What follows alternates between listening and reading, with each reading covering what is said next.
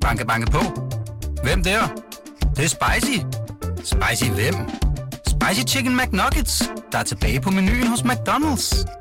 Badum, bom, tji.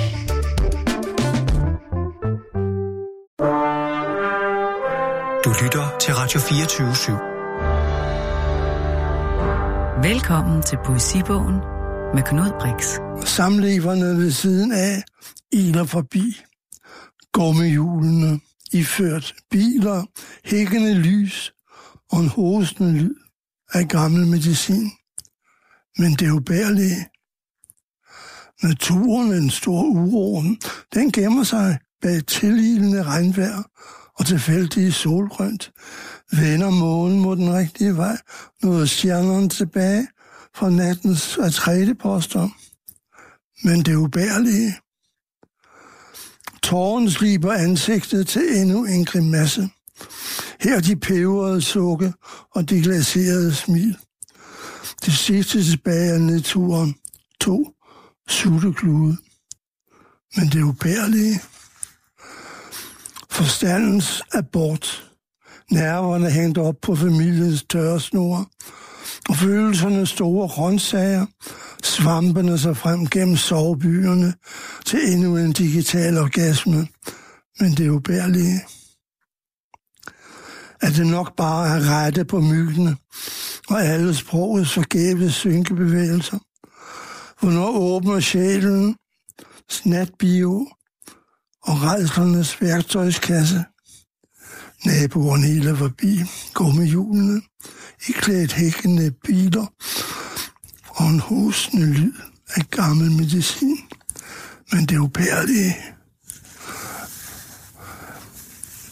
Ja, det spørger jo selvfølgelig sådan lidt om, hvad det nu der hedder. Hvad var det egentlig alt sammen for noget? Hvad var meningen med det?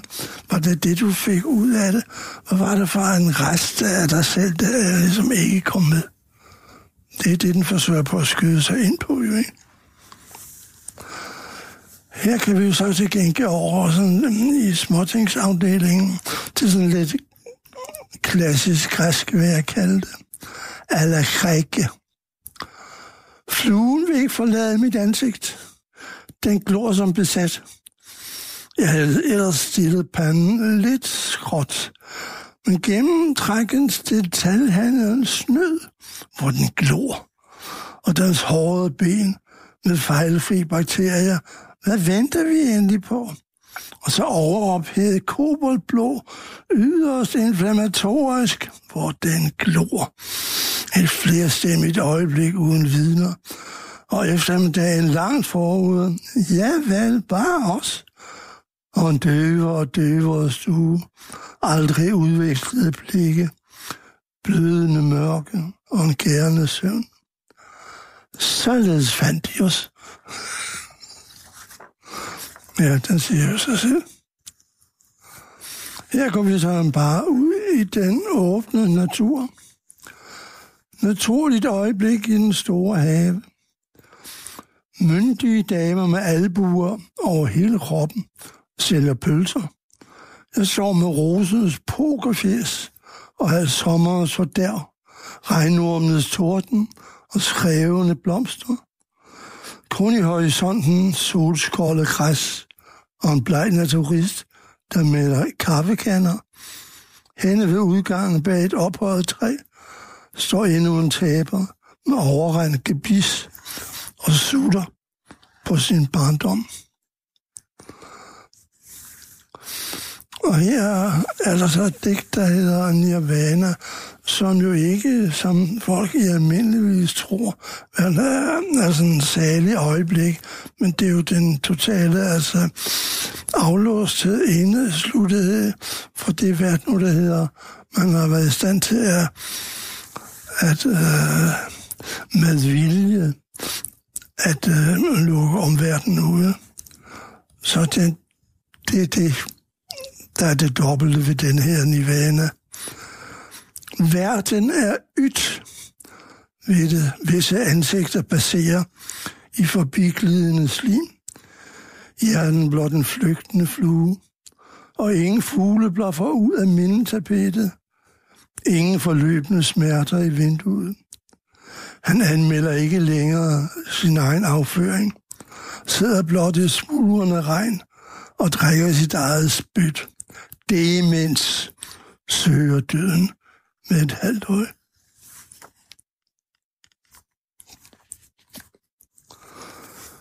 Ja, og mens vi er blandt taberne, så kan vi jo ganske bare gå på plejehjemmet, som siger usikkert signalement.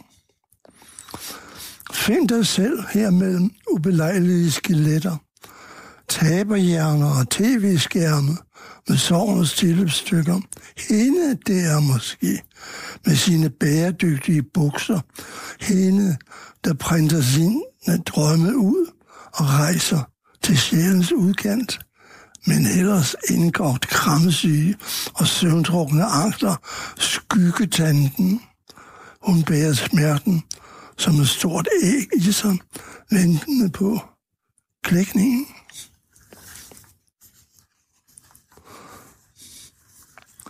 Ja, her er jo så noget om tilfældet, og med, om kausaliteten, fordi vi lever i en usikker verden efterhånden, hvor vi synes, ligesom tingene ikke passer sammen. Så vi mangler det her årsagsforhold. Det er det, at vi gerne vil have en sammenhæng. Så derfor er det jo ganske simpelthen bare tilfældets regnestok. Utilregnelig. En snegl går ulige over gaden. Gaden en tilfældig fejltagelse. Og fejltagelsen yderst beregnet et forkert sted i en forladt iPad. Derfor falder kuglerne ud af livet, før morderen ankommer. Hans så falder hæsblæsende ud af vinduet. Følgelig efter fire års ægteskab ender de endelig med at blive forlovede, trækker slip, og pengesedlerne mister deres fysionomier. Hjernen går hjemmefra, og ingen opdager det. Skifter. Ønsker stabile blomster, synkron kærlighed og en perfekt fungerende mave. Delete. Jeg går ind i en bank, og den er der ikke. Ja. Tak for det, Jes Sørensbo. Du læser op af din øh, seneste digtsamling, 33 digte. Og jeg synes jo egentlig, det er interessant at høre dig undervejs sætte ord på. Øh, fordi hvis man bare læser de her digte, så står det jo ikke lysende klart, øh, hvad det handler om, og digte behøver jo ikke at handle om noget, men det er helt tydeligt at høre, at du, øh, at du selv har en, en øh, større øh, idé om, hvad det er, vi hører her. Ja, det, det her er jo egentlig, altså, jeg udgiver den som egentlig som en digtsamling. Ja. Men den er jo egentlig noget andet. Det er øh, faktisk et lille teaterstykke, hvor jeg været noget, der hedder bladrer rundt i samfundet og gengiver forskellige øh, roller og situationer, som så, når det bliver sat sammen, ligesom på den rigtige måde, så er det sådan en lille øh, dramaturgisk øh, svide for dem, der kan høre rigtig efter. Ja. Der må jeg selvfølgelig komme ind på noget. Det er det, som øh, man måske ikke kan vide. Og det er ikke, det er ikke tilfældigt, at jeg siger teaterstykke. For det meste af mit liv har jeg jo været dramatiker. Jeg har ikke levet af at skrive digte. Jeg har levet af at lave teater. Og, og alle de gange, jeg har som, som at sige, været ved teater, har jeg ikke været ved lyrikken. Så derfor altså, er det meget vanskeligt måske for folk, der aldrig altså, har været vant til teater meget ofte, når man møder danskere, så får de jo fraværende blik i øjnene. Når man begynder at sige teater, så føler de sig ikke hjemme noget sted, og der, kan, der må være øh, en eller anden utryghed til stede. Og øh, øh, det er fordi de så ikke har været i teater, og det gælder jo faktisk også, hvad hedder, øh, de litterære anmeldere, som jo altså virkelig ikke har en skid forstand på hvad en rolle er, om den er blæst 100 procent, 80 procent, eller underspillet og nærmest er blevet væk og blevet til, til, satire.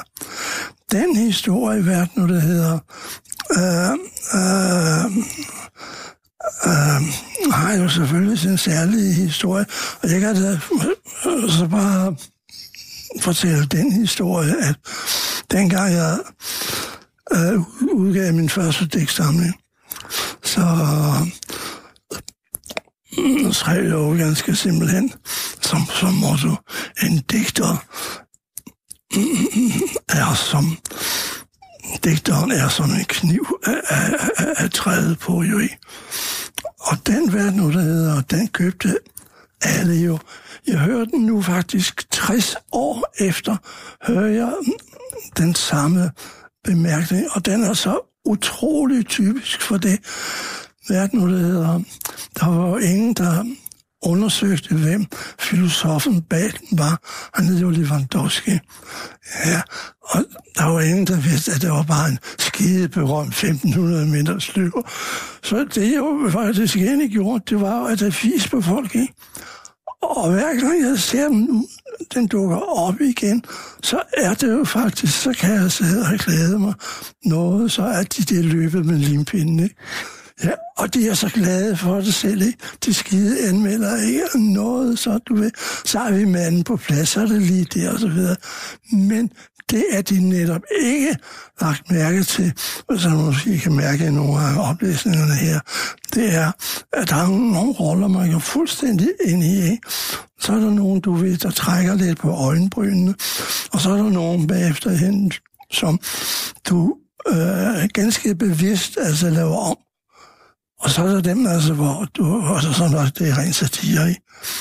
Og øh, den har de aldrig sådan set altså, øh, bragt i anvendelse på, på, på, på mine ting. Derfor har været noget, der hedder, så tror folk jo altid, været noget, der hedder, øh, at jeg er ham, der ganske simpelthen er ved myrde folk med et eller andet. Hvilket jo bevirker, at de aldrig har set altså nogen andre øh, ting, at de bløder, som, som også er der.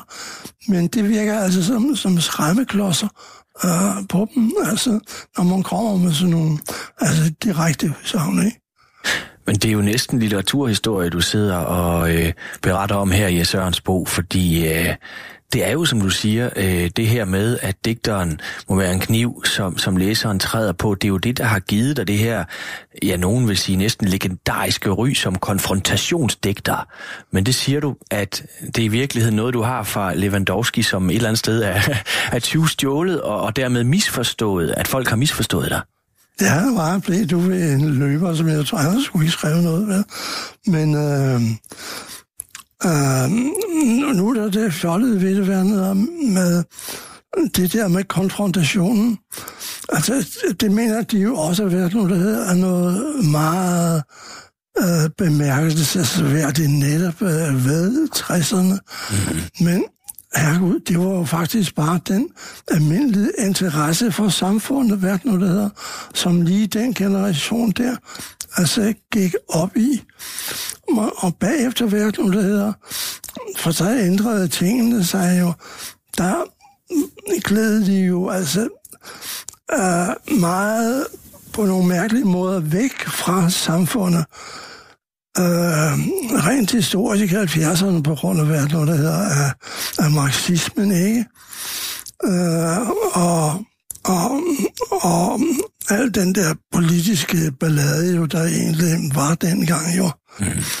Og, og så senere, altså, hvor det gik den anden vej, hvor man skulle altså søge sproget, hvad skulle... Um, det, der har været mange altså, falske profeter, om jeg så må sige. Ikke? Ja. Det er som... Um, og det var jeg udskøbe. Altså, det er kunsten, i sproget, vi skal have. Altså, der er, så derfor er der kun sproget. Vi skal ikke lede nogen andre steder. Og det har bevirket jo sådan en kæmpemæssig vandet øh, vandre ind til det totale navlebeskueri, som jo har taget meget af livet af, af den danske lyrik her jo de seneste årtier. Ikke? Du lytter til Poesibogen på Radio 24 med Knud Brix. Hans gæst er digteren Jes Ørnsbo.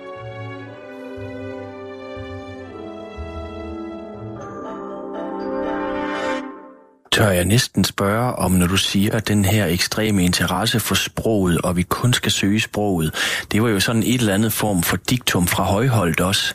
Er det ham, du tænker på her? Eller? Nej, jeg tænker sådan Ham ikke. tænker jeg ikke som en falsk profet, men... Uh, Nej, ham, ham, nej, nej, jeg da glimrende venner med højhold, ikke? Øh, øhm, derimod vil jeg selvfølgelig sige, hvad noget, der hedder Paul Borum og forfatterskolen, ikke? ja, Altså, han var jo en, en dårlig lyriker, ikke? Men han var jo altid svend, noget, der hedder øh, korridor pave sådan set, og var, han var i stand til at udrette på den ene og den anden måde.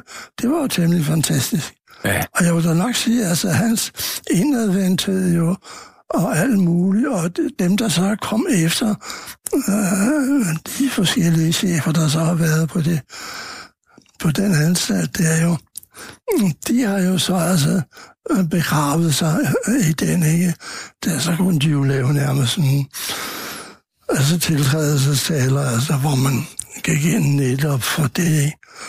Men, Derfor Men er, det, det er interessant, for mener du dermed, at, øh, at hele forfatterskolen som institution og Borums ånd, der blev lagt i den, at den simpelthen er for navlebeskuende? Mm, jamen ja, den ble, det blev den jo altså sådan set automatisk. Nå, nu ser man nogle af de, de, de store talenter her, som, øh, som Ørntoft, ikke, og Gessing, som altså nogle af dem, jeg synes altså var værd at tænke på, de er gået over til prosaen nu, ikke? Ligesom de søger, de søger ligesom at finde et eller andet sted, hvor de kan være. Og man kan sgu ikke være i det der navlebeskueri. Og navlebeskueri, det er sgu da øh, meget... Øh, man skal være meget øh, påpasselig. Øh, man skal jo altså leve op til nogle krav, du ved, og om at have et indhold, ikke?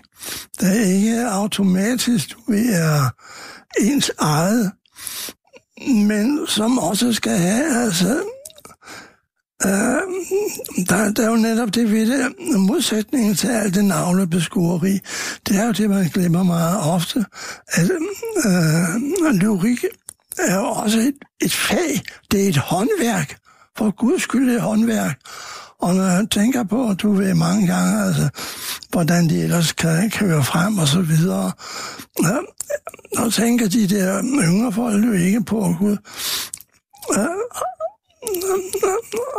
skulle jeg lige se på det der en gang til, skulle jeg høre, om der var et eller andet, om der måske var et, drejede det sig først og fremmest om noget bestemt.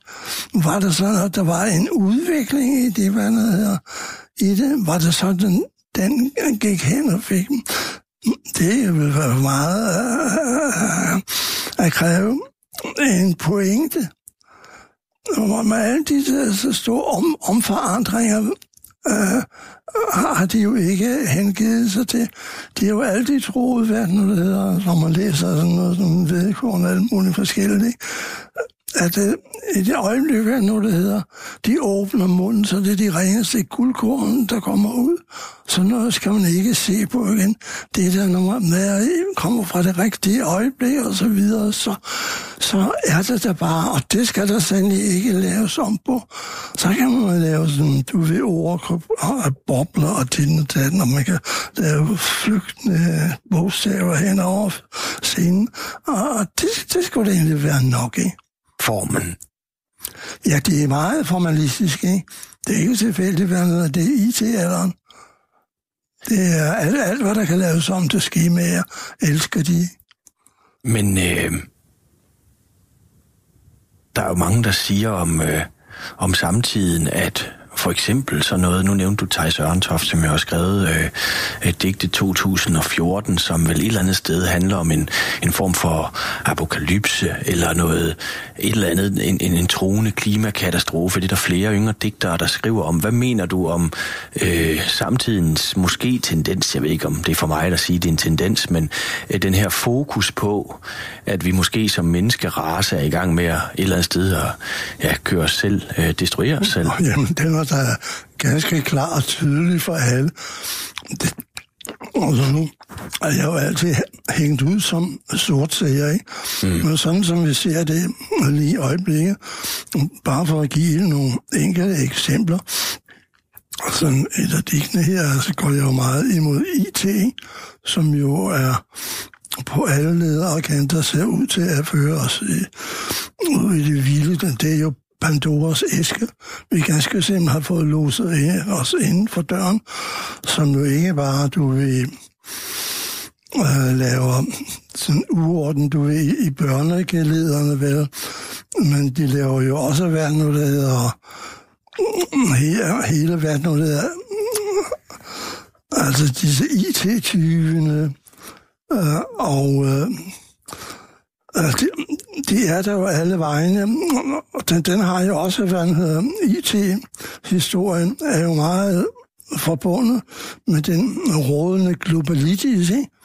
hvor vi ganske simpelthen skal, skal øh, handle med øh, kineserne, du vil udkonkurrere dem, og ved, nej, og de to ting til sammen, når man for eksempel åbner for, for tv, så er der jo sådan en kæmpe stor, hvad hedder, opbakning på, trykken på, at IT kommer, IT kommer. IT kan være, at Danmark skal være det førende IT-land i verden, ikke? Og det er, det, det er jo det rent selvmord. For mig er det selvmord. Hvorfor? Ja, for det opløser alt. Den opløser alle menneskelige forbindelser, og, og rent bortset fra øh, al den der tekniske ravage, den, den kommer til, den laver jo altså menneskenaturen om automatisk. Altså, du ved, altså, det, det, det er jo ikke læsende mennesker. Meget ofte ser man også, du ved, altså med unge mennesker, de kan jo ikke engang skrive mere. Uh, det er i den grad, du ved, blevet hæftet fast til den der øh, mobilhistorie er... Men du ved jo godt, hvad de vil sige om dig så. Så vil de sige, du er 86 år, ja, du er bare teknologiforskrækket. De vil ikke bare sige det, de siger det. Jamen forskrækket, hvis ikke der skulle være nogen, der, der, der, der sagde hov, hov. Og jeg kan ikke se nogen, der er gået imod teorien om Pandoras æske. For det er en kræft, der smider den, øh, går, går ud til alle sider.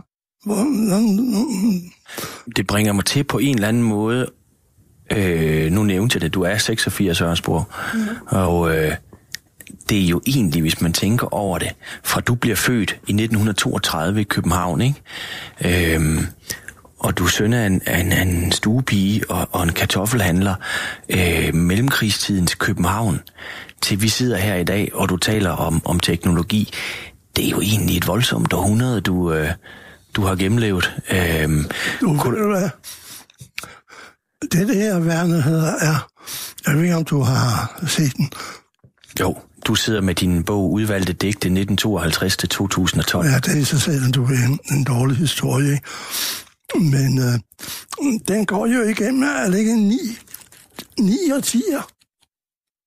Ja. Og... Øh, kunne du ikke prøve at tage os tilbage Øh, jeg ved ikke, hvordan du har det med det biografiske, men, men det der med en... Øh, altså, jeg synes, det er interessant, at din far er kartoffelhandler og din mor er stuepige, til du bliver øh, en øh, digter. Øh, og... Øh, altså, hvis man skal tage diskussionen om, hvor, hvor kommer tingene fra? Altså, hvad var det, Ja, det hvad var det der gjorde, der fra en opvækst der øh, i, i København, og med, øh, øh, øh, med din far, der er kartoffelhandler, tidligere kusk og grønthandler og vinduespusser, til du bliver lyriker? Altså, hvordan... Øh, Ja, det vil også, det kan jeg undre mig over meget øh, selv, ikke? ja, Nu er jo det ved det være, når det hedder, er på en mærkelig måde, hvad den hedder. Og så det har været sådan almindelig nationalt. 30'erne var ligesom, du ved, på en eller anden måde var det barndommens tid og så videre. Og, og, og, og øh, Danmark levede jo faktisk i en uskyldighedstilstand, ikke? Så kom jo krigen som den store altså, øjenåbner. Og jeg vil da nok sige, at jeg kom til at opleve det, øh, for det, du ved, øh, min far var jo så dansk, så min mor var jo hjemdysker.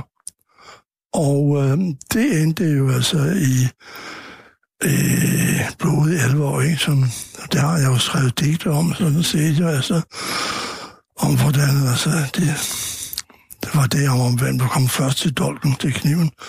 Så min mor blev indlagt, ikke? Ja. På, øh, på Bispebjerg, på, øh, på 6. afdeling der, så derfor husker jeg for eksempel, er altid i krigen, mm. som jeg har mange billeder af jo.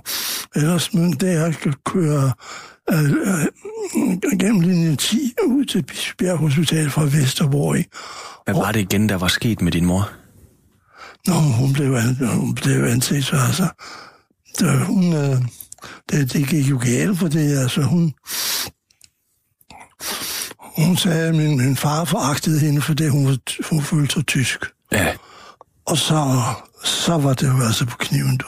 ja, Og så, det var frem og tilbage, du er frem og tilbage fra. Og det, det, det var, ja, vi var jo altså... Vi fik først stanset det, min søster og mig, da vi var der skænderier og slagsmål, altså. Da, da, da, da vi var, var, ved at blive voksne, ikke? ja. Ganske simpelt. Og, det, det sætter sig jo altså visse spor, ikke? Og det er da uden tvivl der, hvor jeg er blevet dramatiker, ikke? For der sker jo den der voldsomme verden, når det hedder konfrontation. Og min, min far var jo den rigtige, sådan set, ikke? Men min mor havde følelser. Og, og hvem... Og, hvis partiet tager mig, man tager der følelserne, Det er ikke Tog din mors parti. Ja, det er ikke. Alt andet øh, lærte mig jo ved siden af, ikke? Du, øh, du har sagt, at det gamle Vesterbro øh, var din legeplads, da du var barn. Ja, men det, det var altså, hvad, hvad, hvad. Nå, jamen, der var jo den, den store, du ved, altså, parken. Parken var sgu da der, man søgte øh, over. Det var der altså øh, virkelig øh, det sted, hvor der var, der, var, hvor der var frie, var fri for forældrene, ikke? Øh, men, men der kan jo spille fodbold, ikke? Fodbold. Og så sige, hvad, hvad det var sådan set kun hvis vi havde en bold. For det havde man jo ikke under besættelsen.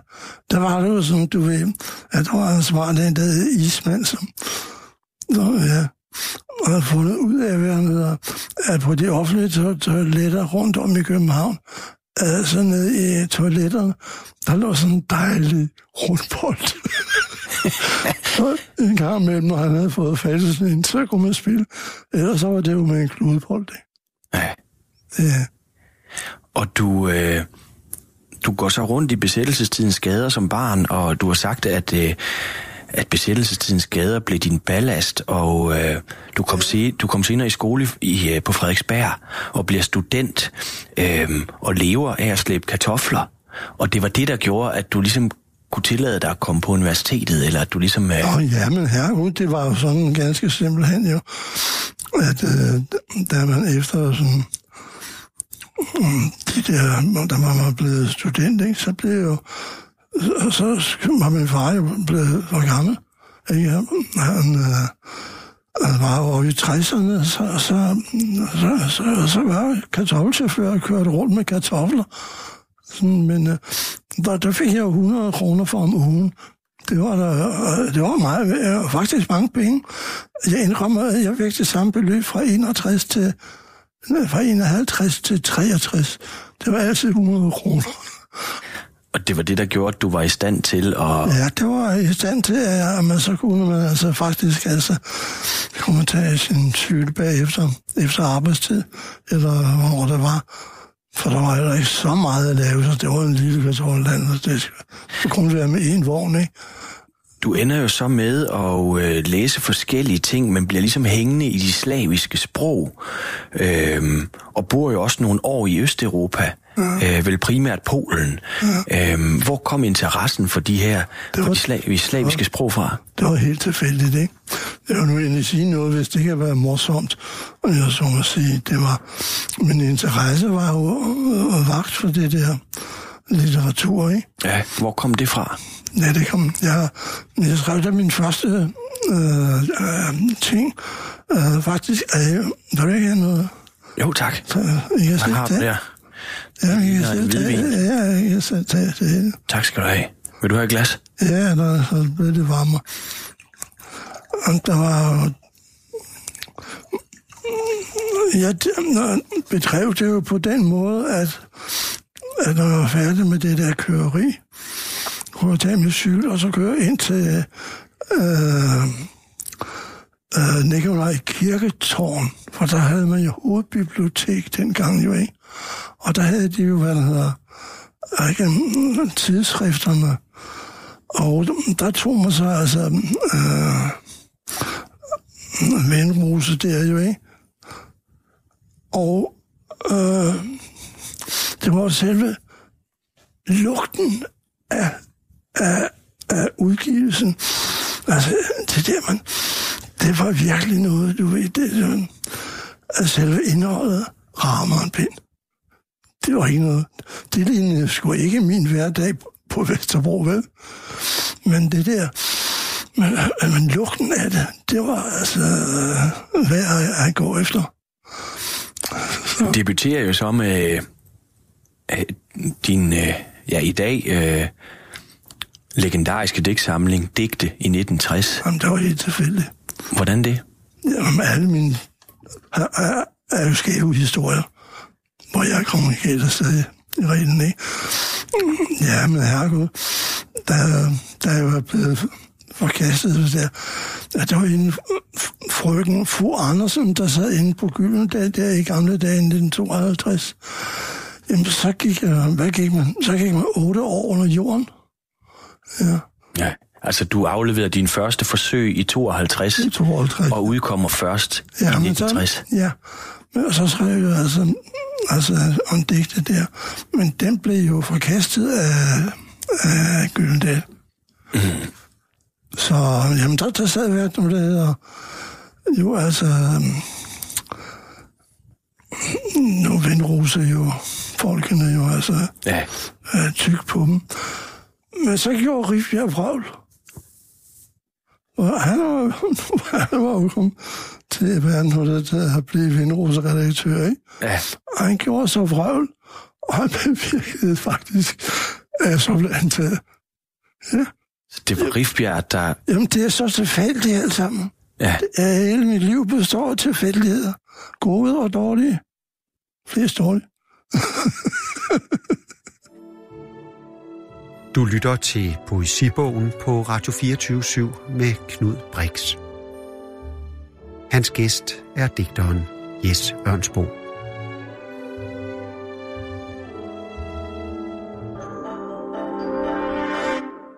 du... Øh, du sidder og øh, er jo meget, når jeg sidder med dig her i stuen øh, hjemme hos dig, Ørnsbo, lattermild og siger, at livet består af tilfældigheder, og så øh, flest dårlige, og så griner du. Altså, du er meget langt lige nu fra det, da jeg kørte herned, og har jo aldrig mødt dig, men det billede, man får, hvis man læser om dig vidt og bredt, det er jo som den her vristende konfrontationsdigter, som øh, i sin tekst øh, er uforsonlig igennem, ja, altså øh, 50 år som digter, 60 år som digter. Hvordan har du det med, med den der øh, kasse, du er blevet sat i lidt, som ham, der er notorisk øh, vrisen og øh, øh, en, som bare Ja, aldrig ja. går på kompromis? Jamen, hvad skal jeg gøre ved det? Ja, jeg kan jo ikke, du ved, altså... Jeg kan da se visse af, af hvad hedder, de nye anmeldelser, man har set og så videre. Og de bygger jo faktisk øh, netop på det, ikke? Og sådan noget kan man jo ikke. Og det er jo ikke for godt, du vil at blive anmeldt af nogen lidt for gamle, men det er heller ikke en fordel at blive anmeldt af nogen lidt for unge, ikke? For de ser ganske, de ser ganske simpelthen ikke, hvad, hvad der egentlig foregår. Nej.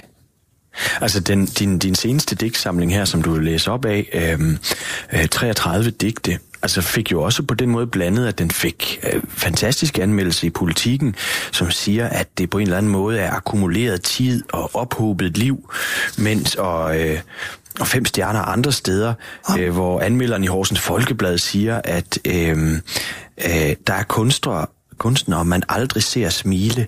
Hvem har set et portræt af en smilende Beethoven? Det samme gælder lyrikeren Jes Ørnsbo, hvis kontrafej altid er samme bit alvorligt. Hvordan har du det med det? Nå, jamen, jeg har sgu aldrig lignet som skønhedsdronning, vel?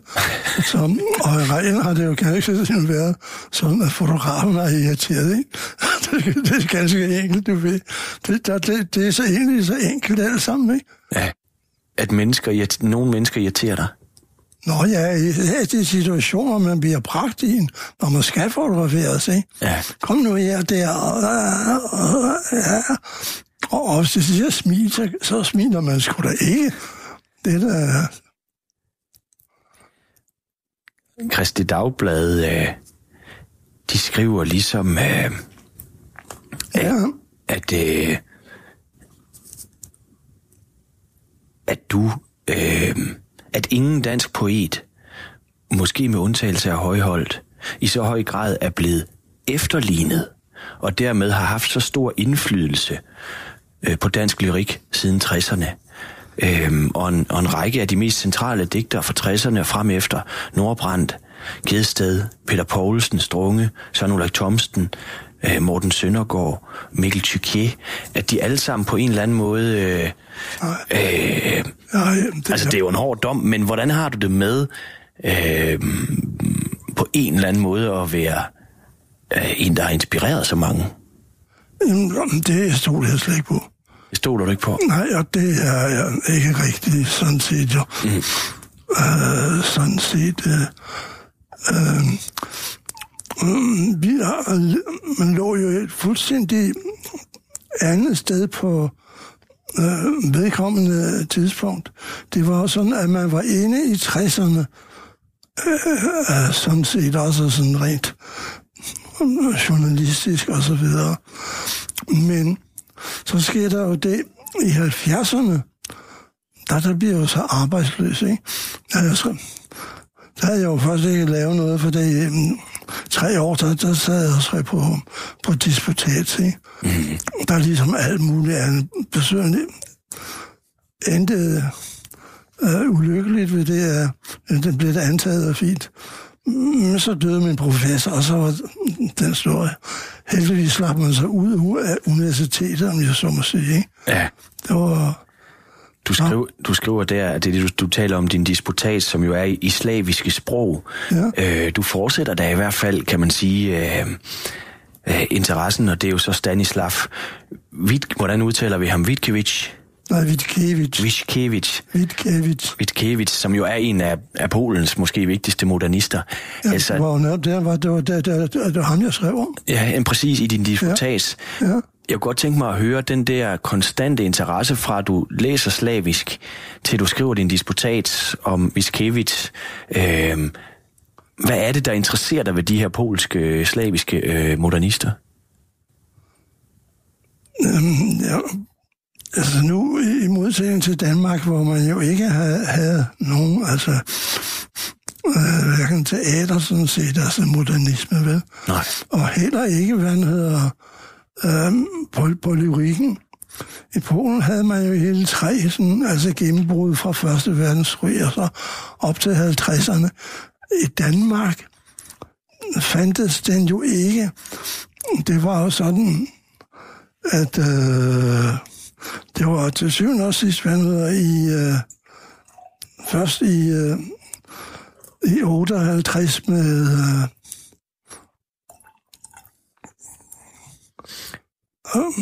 der, der skete et eller andet. Mm.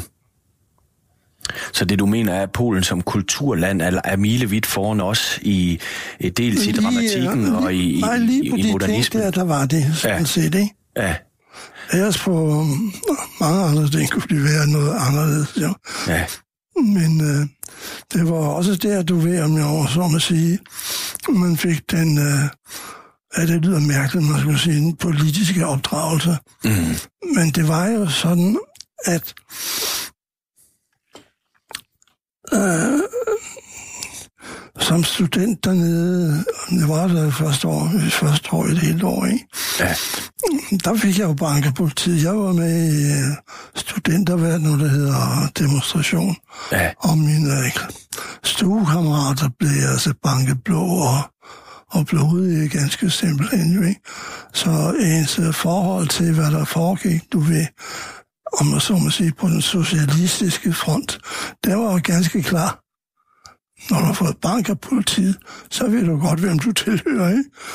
Men så sker der det mærkelige, når du så kommer til et, når, når du er i 70'erne, der kommer hver nu, der hedder jo både altså visse ungdomsbevægelser, og så kommer verden, der um, universitetsmarxisterne, ikke? Der skulle de alle sammen jo være revolutionære. Hvem der ikke var revolutionær, du ved, sådan, fik fingeren ud og så videre. Det var et af de årtier, altså, hvor øh, der blev hadet så, så meget, som man, man tror, det er løgn, ikke? mm. Jeg, jeg oplevede det jo selv. Men for eksempel med nogle af mine stykker, jeg skrev jo blandt, andet- blandt andet om, jeg skrev om de russiske intellekter, der, blev ordnet, du ved, øh, ved, øh, på deres 6. afdeling, ikke? ja, Øh, mm, og øh, det bevirker jo noget med, med for eksempel det, det, det, det stykke skulle op på, på Aarhus, så, så nægtede skuespilleren jo, at de ville strække. ja, Det var sådan, teaterdirektøren måtte sige til dem, hvad hvad, at I fyret, hvis I ikke spiller. Sådan havde jeg det, ikke? ja. Og det fortsatte jo også andre steder jo. Men Du indledte med at sige det her med, at hvis du kun havde været digter, så havde du nok ikke været i live, fordi det er dramatikken, du har levet af, og så har du skrevet digte ved siden af.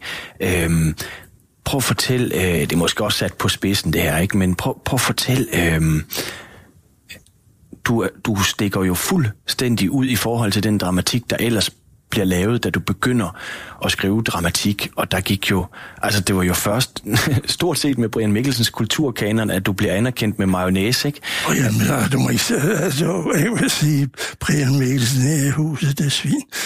Det er sagt nu. Nej, det var ham, som altså satte de første bølger i gang der med, du ved, ja, han ville jo altså ordne, hvad nu det hedder, bibliotekspengene, ikke, du ved, som de skulle gives til svenske, hvad det hedder, krimiforfatter, ikke, du ved, så kunne danskerne der altså se langt efter dem, ikke, og han kørte så videre, ikke. Han er de store uhyre, du ved, i min bevidsthed i hvert fald, ikke. Jo. Men det jeg mente var, at der går jo 40 år, 30-40 år, før du egentlig bliver anerkendt som en, der laver et nybrud på teateret i din dramatik. Øh, Du må på en eller anden måde have været ude af synk med de teaterdirektører og den samtid, der var. Og det har altid været, du ved, jeg har haft to ulykker ved det, at jeg altid været for tidligt ude med noget, og for sent ude med noget andet. Og det er sådan en dårlig kronologi egentlig. Men øh, jeg, var, jeg var da en af de første til at lave absurd teater, og lave noget af de eneste absurd teater i, øh, i 60'erne. Faktisk altså på... Øh, dengang var det på studenterscenen, men det var også over i, på Odense, altså, hvor jeg lavede sådan, du ved, altså, jeg har jo ikke set et drama, drama imod at der, de, det kristelige vandløsheden og så videre. Og der er det jo sådan, jeg ligger der jo selv, der fra 40'erne op til 80'erne. Altså, jeg, laver jo så meget dramatik, altså lige der så langt op i øh, 80'erne, og i særdeleshed i, i 90'erne, og Kiss jo lidt surt bemærker, jeg er den mest spillede der med det i Danmark, ikke? Så, og, men øhm, det, det er jo så, altså, forsvundet, så må sige. Mm. Men noget af det, som folk jo... Øh, du siger, det er sjovt, du siger det her med, at du på nogle punkter er du foran, og på nogle er du bagefter. Men noget af det var jo ligesom, at du på en eller anden måde chokerer folk lidt, ikke? Med den øh, menneskelige hæslighed, eller en insisteren på at se øh, de ikke særlig flatterende ting ved mennesker. Ja. Øh, hvor kommer det fra? Jamen, hvor det kommer fra, det vil jeg selvfølgelig ikke. Nej. Specielt, jeg lægger bare mærke til, hvad noget af... Uh, ja, jeg har også skrevet uh, forskellige ting, og også uh, lidt noget uh, til tv. Netop altså om uh, uh, uh, om disse unge mennesker, hvad nu der hedder der, øh, faktisk tror, de kan flyve og så videre, du ved, og tror på mærkelige ting og sager og slår sig ned i træerne og så videre, ikke? Men, og den blev ikke særlig godt modtaget, indtil de viste Monty Pythons. Efter Monty Pythons, så var det bare, så var det bare livet af den vej. så man skal ikke se næsen for langt frem, eller for tidligt frem. Så på den måde var Monty Python instrumentel i folks forståelse af det, ja. fordi de forstod det absurde efter Nej, det. Ja, ikke bare mig, men sådan i almindelighed, ikke? Men, hvordan, det, hvordan, det, det, hvordan var det at opleve? Jamen, det var da befriende. det mm-hmm.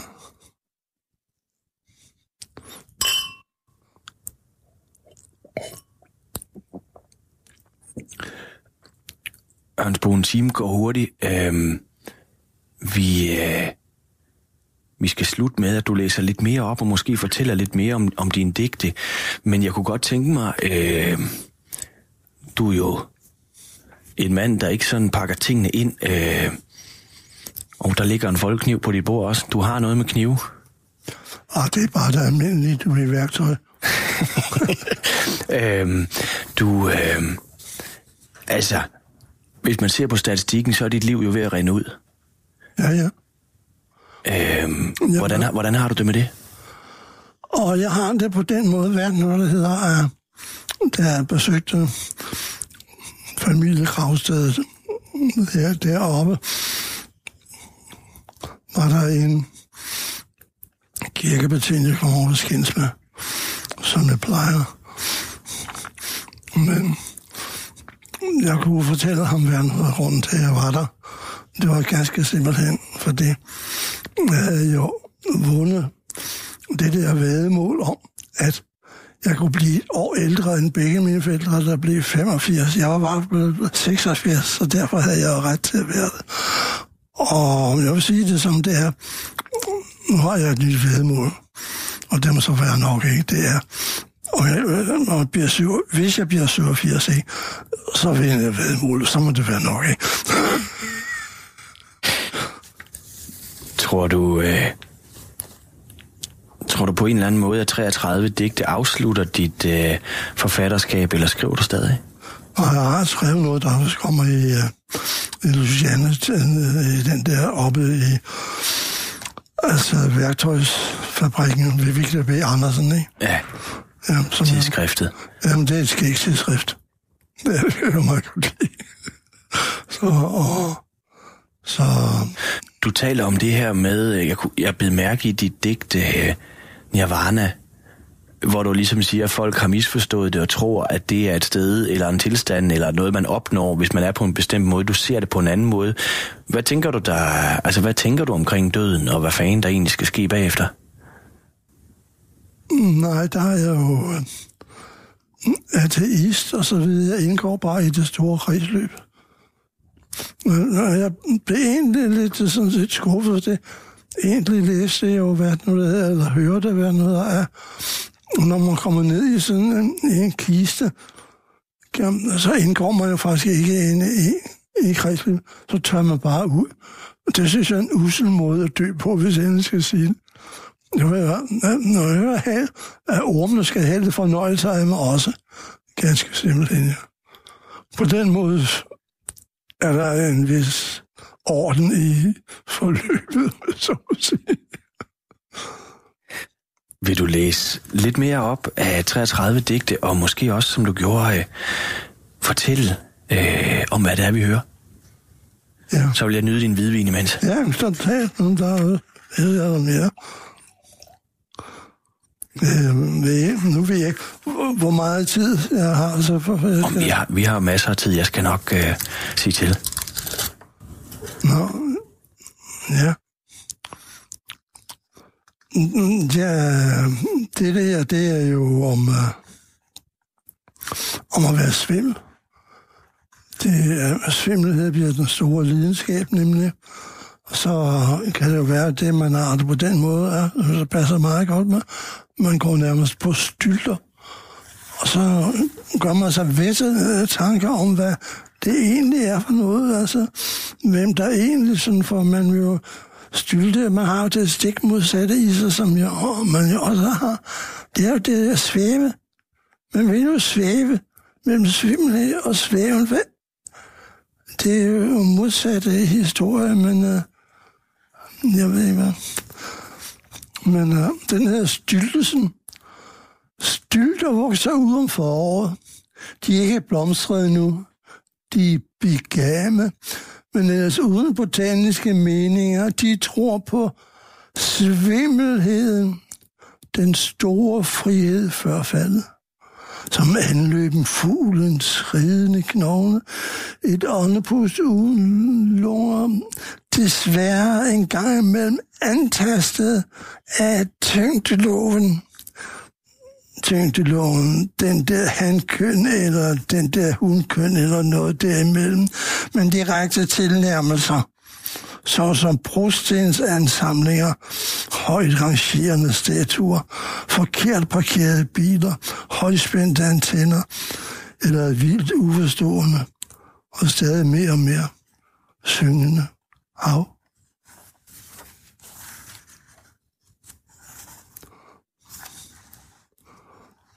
Der er et åndeligt digt som stof. Som det sorte stof. Det vandrer gennem kroppen og jordens indre, uantastet af kvarkers kvark. Men sjælen, altid uden navn. Derfor blev den aldrig fundet. Men som det sorte stof fylder den alt, flytter kun lidt på lyset og galaksernes skæve stilasser.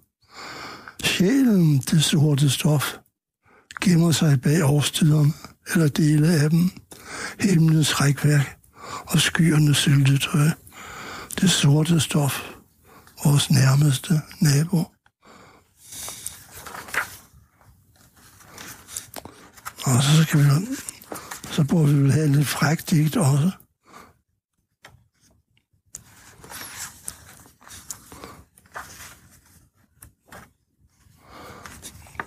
Det er, ja, det er jo egentlig om, om MeToo, ikke? Den er bare online, og, og først er det jo så kedeligt, men så kommer man på, ikke? Online. Uforanderlighedens inderlighed. Den omvendte skumring rundt om hjørnet, størknet. Kun nogle fodslæbende skridt fra en hund i forgårs. Men så, syrps, du på. Altid næseborens frekvens skifter. Du skælder i dit eget reagensglas. Klaprende flygter regndråben fra taget. Og sneen klager, me too. Gys. Hvor var det, Adam? Mellem træ og kvinde? Og din egen gift øh, zigzag. Uforklarlighedens rus. Og sjælens højde skræk galopperende. Syrps. Men orgasmens nys. Kun knogleparken afleverer nogle skræmmende lyde. Ganske ulige Mozart dissonanter. Det brølende påskud. Påskud udbringer kun reklamer.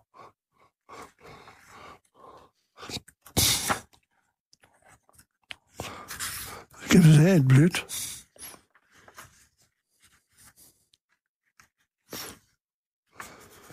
Ja. Valmuer. Hvornår kom disse vildledte blomster ind i huset? Hvad ville liljerne på disse kanter? En prækket fødselsdag. Et tilklistret jubilæum. Søndens hjemkomst. Hvad betød roserne i dette lys? Alle disse spots på sprængtliv og utidige overlevelser. Hvor er den fri valmue, distancerende sig fra vores dødsfald? År tilbage, du valmuevandrer, der bringer dit blod rødt et andet sted hen. Du lytter til Radio 24 /7.